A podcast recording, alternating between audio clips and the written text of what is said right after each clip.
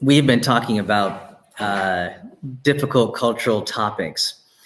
As I've uh, talked with you over the past um, year and hearing some of your feedback, and uh, I haven't been on social media very much, but I've heard enough about it and what people are posting on there that, you know, it has uh, caused us to have uh, some responses to that and a lot of questioning. And uh, I want to be careful this morning as we talk about politics that uh, I'm not just on a soapbox uh, and that I'm not just like trying to uh, use my platform for my own opinions or to uh, somehow even begin to say that all that I say is somehow objective. You know, there are things that I say obviously that are subjective because I am me and I do my best to interpret scripture and I do my best to respond, but I'm also a fallen person just like you are.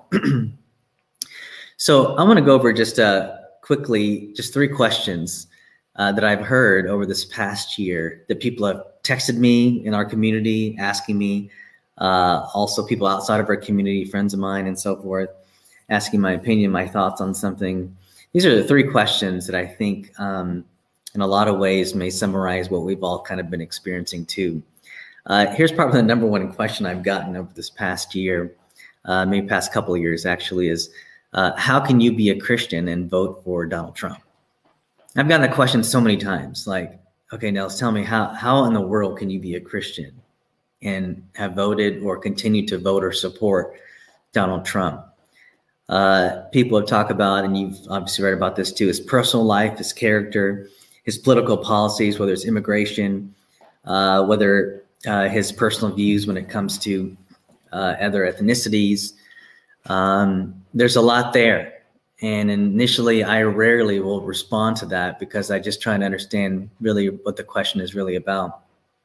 Uh, here's another question I've gotten over this past year, really a couple years again, is how can you be a Christian and vote for a Democrat, any Democrat?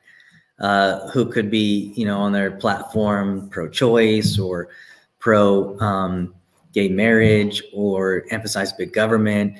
And in, in a lot of ways, people asking that question see those as values that aren't Christian values.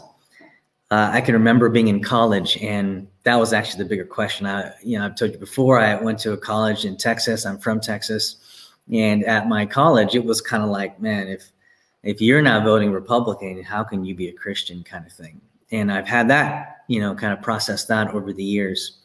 Uh, in this past year as a nation, the political divide became even more apparent uh, and even more heated through these protests we've had. Uh, the pandemic um, and how to respond to that became a political response and not just based on medicine and science, right? Uh, and then also the many cases of police brutality uh, that have happened and ones that have been highlighted that weren't hi- highlighted previously. Uh, many of you, like I, watched the storming of the of the Capitol by um, by rioters, uh, you know, around the in, in terms of the election, uh, and then we saw the reaction to it uh, from the news media, from your reaction, and maybe a reaction of people, friends of yours on social media. So it's evidence that this has become uh, a big division in our country. And as a pastor, I consider uh, as my church divided because it's a pandemic and we haven't been able to be together and for me to really talk with you and gather and get groups of you together and discuss and have healthy conversations. I, I mean, I don't know. Um, I know that, you know, from some of the comments I hear, there's probably some division going on. And later on in this series, we're going to talk about division and uh, Jason's going to help me with that one. Uh, here's another one that I've heard, and maybe this is Maybe this is the hardest one in ways.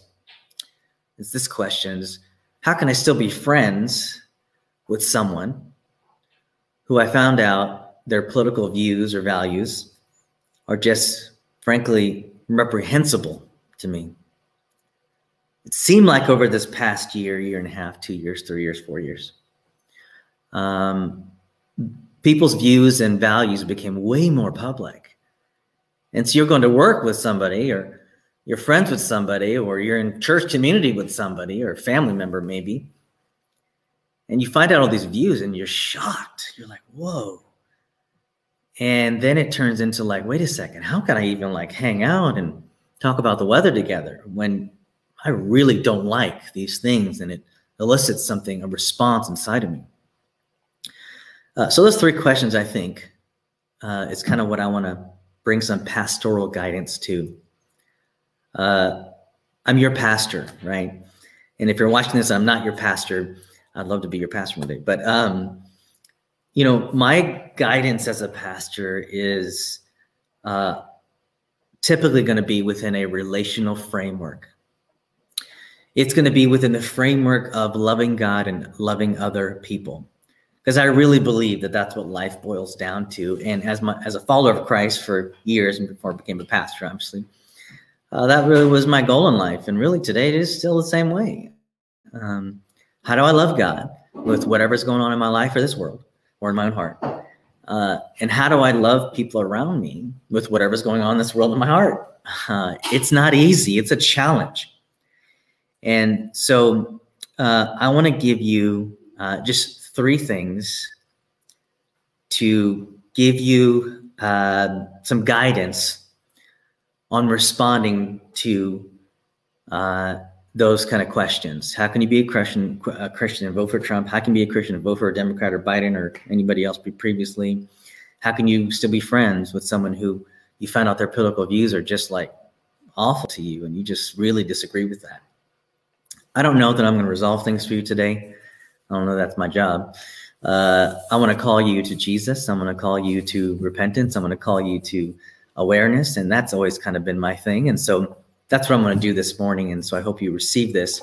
And I'd love to have a follow up conversation with you. I'm available for a phone call or uh, a text or something. We can talk about these things. And hopefully today I'll be kind of vulnerable and open with my own positions in some ways as well.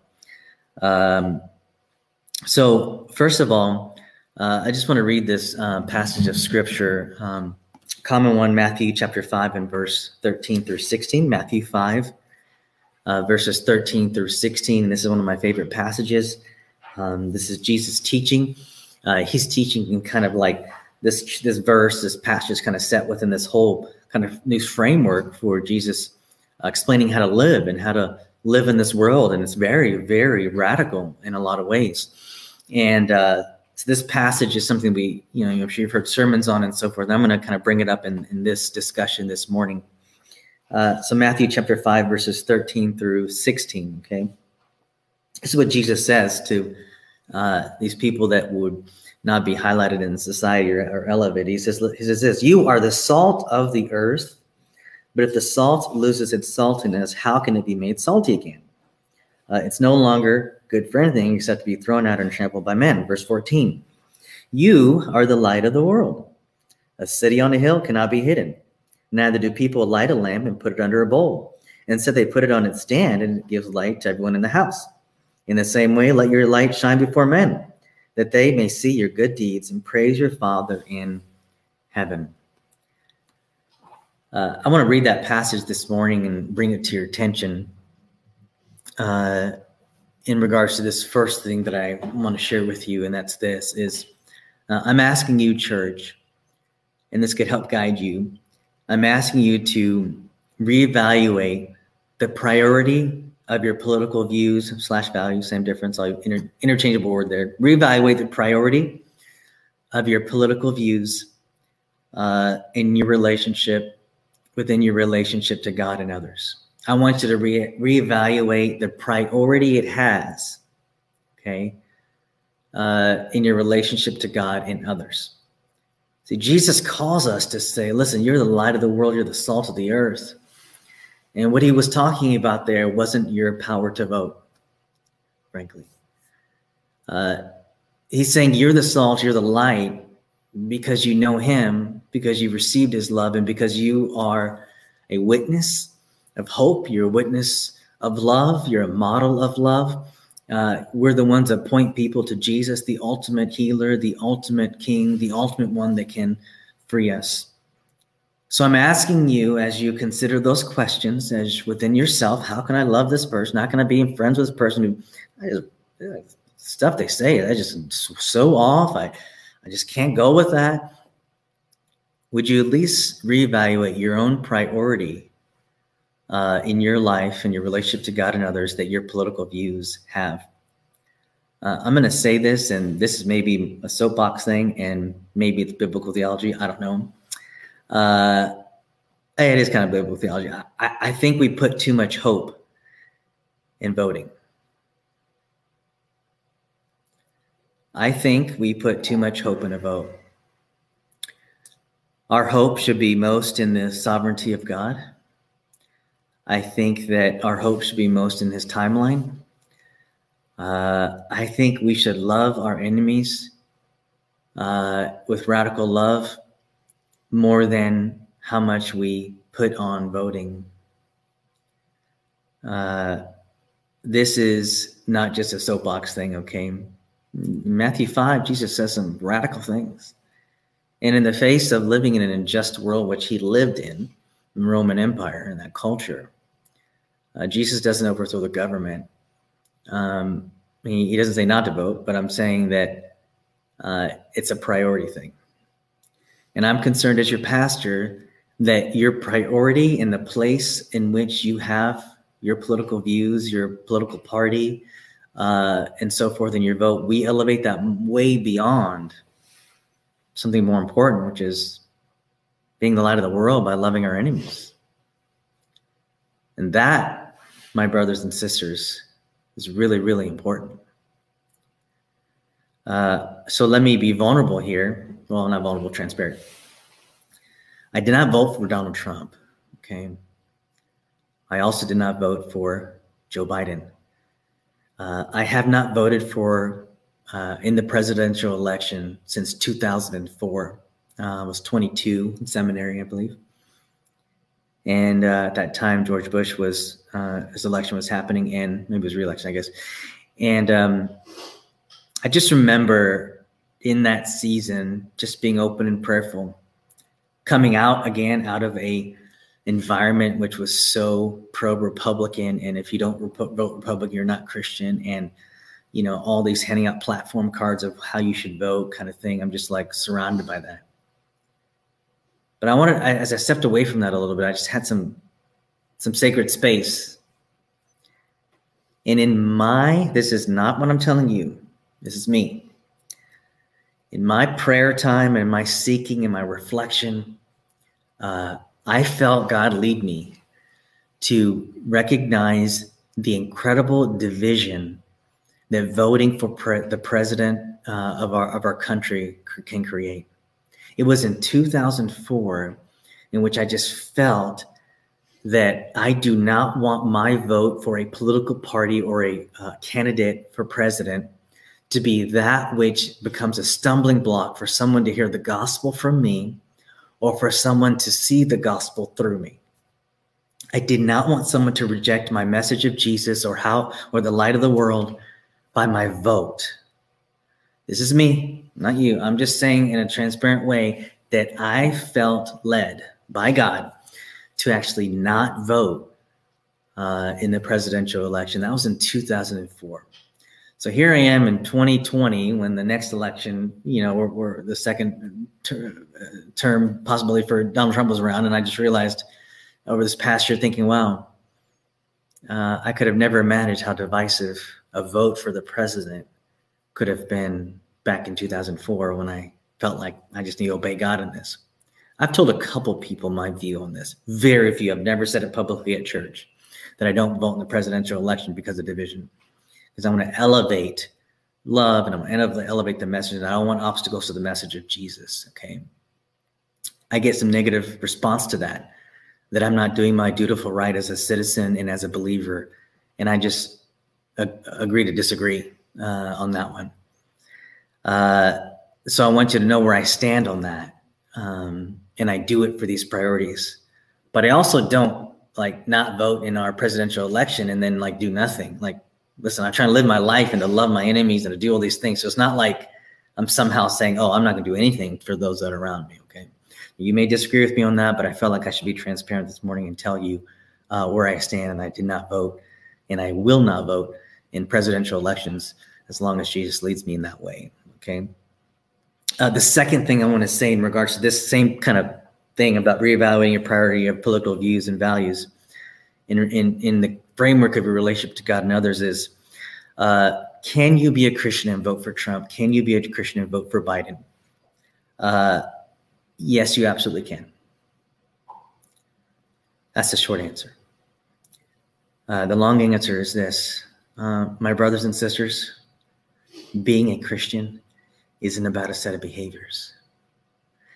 And being a Christian isn't about who you vote and don't vote for. And if you've gotten that from me, I'm sorry. Um, that's not what Christianity is.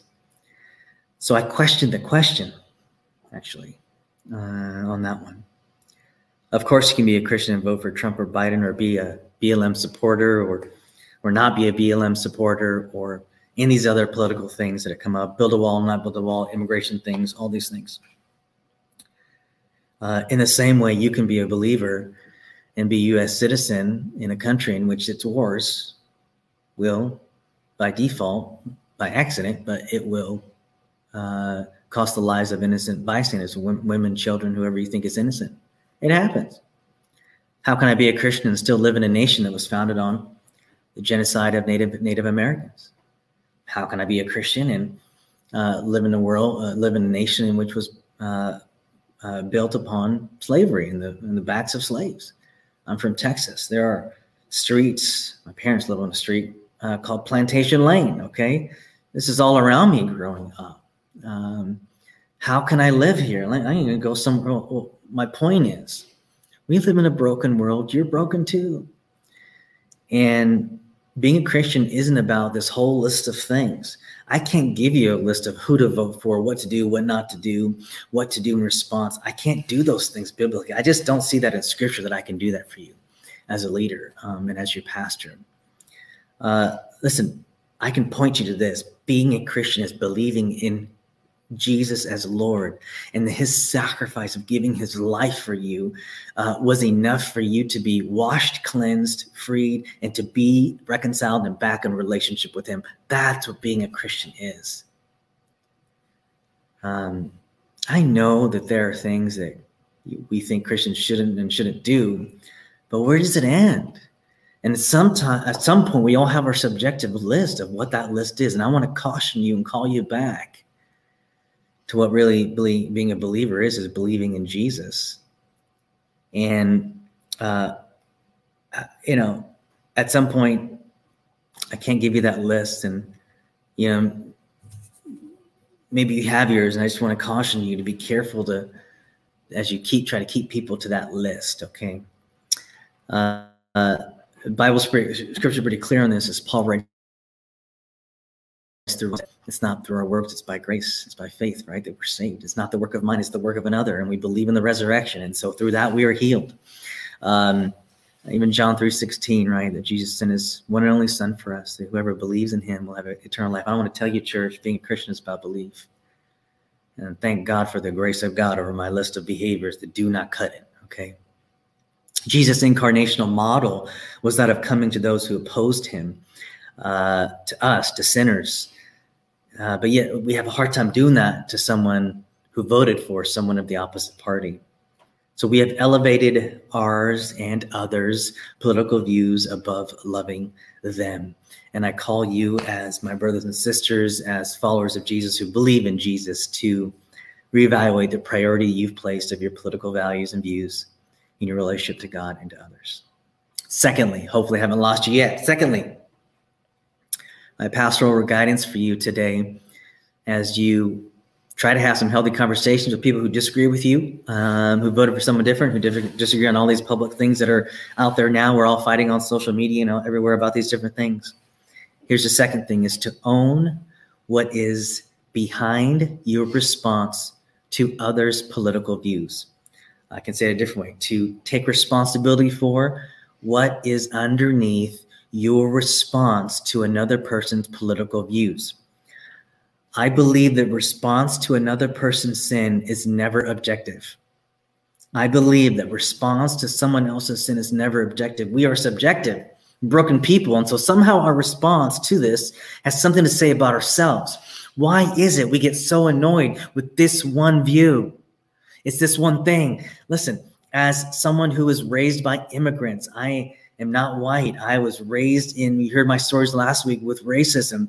listen, naturally inclined. I don't like racist things that are happening in our nation. I can point the finger really, really well at that.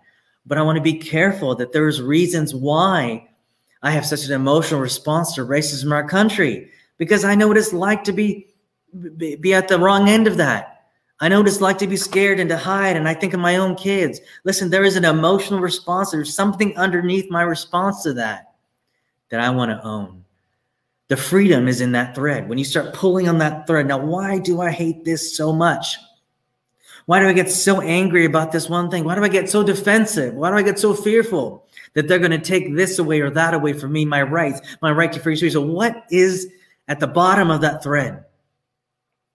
I believe that it's the work of Christ that helps us to be free from those things that keep us attached to this world, that we can be free to be righteous and to love well and to love our enemies. As you begin to pull that thread, that thread, you can lessen the bond, the hold that it has on you. Maybe even a miracle of lessening the reaction that you have towards someone of a different viewpoint that you could actually be in the same room together. Fear, anger, disgust.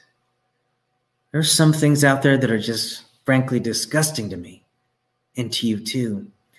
But as far as of Jesus, we're called to consider the sin in our own eyes. We're called to know ourselves. We're called to bring ourselves humbly before a holy God and to see and be in this world full of brokenness and evil things. I'm going to guess that uh, many of you had to, I forget the word, hide or mute or unfriend or whatever somebody on a social media thing you're in, right? Maybe it was a group chat or something you had to mute, you know, uh, because you just can't read that stuff. And I'm saying to you, why? Because you're a champion of righteousness? Okay. Great. But what's underneath that? Why can't you let it go? Why, why do you have to fix that? What is it there? Um, you know, it's like some of that stuff you can't read, but then, you know, we can do other things in our world that are in our lives, allow that other sin in our lives, right? Defensiveness is so interesting how uh, you don't even know why you're defensive. This is what I've preached for years here. We want to be a people that's an aware people. Oh, why am I so defensive? Why do I not? Why do I feel so uncomfortable around this person? Why do I got to put the guard up? And I'm not telling you to be vulnerable with everybody. That's impossible. I get that. But I'm asking you to be aware to bring that to Jesus so he can heal you so that you could do the, what the model of Jesus is, which is to be uh, vulnerable and sacrifice and be willing to do anything for God. Okay. I don't think you're called to fix the whole world. You're not even called to fix yourself. It's by the grace of Jesus that this happens. You're called to love Jesus so much that you would surrender your whole heart, your whole life, every reaction and action on the table so he can transform it. That is what we are called to do. That is uh, what God's asking us to do. And frankly, we just don't do it. It's so much easier to hide somebody on Facebook or to just avoid or to mute a chat or to just frankly point out something crazy that you think is crazy you're seeing on TV or something. Okay. Here's the third thing. So, first thing, reevaluate the priority of your political views in your relationship to God and others. Uh, secondly, is to own what is behind or underneath your response to another person's political view. Just being aware, people. Uh, a response to sin is never really objective. Okay. Um, here's a third thing and also difficult to do is I, I want you to reflect on how God is asking you to trust Him. Okay? When you think about President Trump, when you think about President Biden, when you think about you know whatever uh, higher taxes or or favoring the rich, or I can just go on and on and go back and forth between these different views. Um, you know it could even be you know with the pandemic and the response and how it's different along party lines. I'm asking you church to reflect on how god is asking you to trust him. Here's why i'm asking you to do that. In a in this current climate that we're in in our nation i want to go back to this core biblical theme. okay in every generation in every season there are going to be challenges like this church we don't even know what's ahead. We can see what's been behind. There's always challenges to our faith. And so, and, and the challenge isn't just if we can be happy or not, or comfortable or not in the nation or family in which we were born or in which we came to. Uh, but rather, can we somehow trust God when we can't see Him? And this is a core biblical theme. And so I'm going to come back to this theme right here and right now in our political divide. What is God calling you, or how is God calling you to trust Him more? When God called Abraham, He said, "You know, trust me. I'm going to make you father of many nations." Well, I'm really old and I don't have a son. Okay. He asked him to trust Him. Okay. If you think about uh, God leading the children of Israel and, say, and saving them from slavery and getting them into the desert. Well, this doesn't sound better. This doesn't feel better than Egypt. We can, at least we got food. You know, this was comfortable in some ways. Okay. Trust me. And he reveals himself as a provider and healer and their constant, faithful, uh, reliable uh, God. Uh, when they had kings and were a nation, same thing. Will you trust me? Will you trust not the number in your army, but you'll trust my faithfulness to you and my power and strength? See that? Trust is a biblical theme in the New Testament we have to trust Jesus to save us, right? We have to trust his work that this thing happened thousands of years ago. Jesus died, he rose from the dead. We have to trust this, right? I have to trust that I'm a sinner, humbled in that. And I just have to trust someone else's work, right? I can't trust my own work for this. Trust is a biblical theme. Read Hebrews 11. Oh, it's one of my favorite passages of scripture, Hebrews 11. I read Hebrews 11, and then whatever I've been complaining about, I take it down a notch, you know? Uh, the heroes of our faith are those that are full of faith, trust in what they can't see. When you accepted Jesus at a young age, not knowing the temptations or trials of life that would be ahead, when you said I do at the altar, having no clue what it was going to be like, uh, when you decided to have kids, no clue what that was going to be like, when you got up this morning and you had the same problems you had when you went to sleep last night. We are a people that trust God. And so here we are um, some hard things and we see suffering. We think it comes from the government can change it or they cause to be. We see our friends say these things that are hurtful and mean. And I'm just asking you to come back to this church. Could you reflect a little bit, not just on right and wrong? Listen, we can go down the road of debate. Okay, but I'm just telling you, as the people of God, we come back to this core value. How is God calling me to trust Him more? Maybe it's trusting you to give you, maybe it's you trusting God to give you the strength to love someone so different from you. Oh my goodness. You got to trust God, church. Maybe it's trusting God to help you work through your disgust on their views and put it in a smaller jar in your life and not this big, all consuming thing. For me, in 2004, you know what trusting God looked like? It was actually not voting in a presidential election and getting flack for that. Maybe it's trusting God with what you fear the most. Your political views not being the predominant um, view or empower? Um, what if they do tax you more? What if they do restrict your freedoms? What if they do open the door to racism? What if they do take your safety away? I can go on and on and on. Trust God, trust God. What is God asking me to trust you with? Trust Him with. If you believe in Jesus, then you trust Him. Scripture is pretty clear about that. I'm asking you to ponder, to reflect on what God could be challenging you to trust Him. One of the ways in which I was challenged last week was to trust God in talking about racism. I have never shared publicly those stories that I shared last week. You could probably see how uncomfortable I was. Uh, a lot easier for me to preach about the Bible than preach about my own pain and, t- and talk about my own pain. Uh, I'm a people pleaser by nature, and uh, it's like I don't like people disagreeing with me. I don't want to deal with that, so I disagree. I don't really ever talk about political views. I have to trust God, and I'd actually have to trust the relationship I have with you and with others that it's strong enough to hold that you would still love me if you found out what I really believed politically. Okay. If you haven't put your politics on an altar, altar, you've got some work to do. And church, as you do that, I'm going to trust where you land. But I want us as a, as a people of God uh, to really reevaluate their priority of political views in our life, to own what is underneath your response to other person's political view, and to reflect on how God has asked you to trust Him. I'm going to close today with prayer, and then I'm going to have Nate come up and close us in worship. Here's this prayer. I said this to you, uh, I think, on Easter a few weeks ago. It's just prayer I've been working on that has kind of like become my mantra. I want to pray this today. I actually hoping you can pray this. I believe this prayer is a really great kind of model and example of walking with Jesus in a crazy political climate and all kinds of other things that are hard in your life, aside from the national things, you know. Here's the prayer, and I want to pray it today. I'm going to pray it twice. Jesus, I believe you are Lord of all. So I surrender my all and give you my heart to shape and to mold, to heal, just hold. I will stay near you with my soul.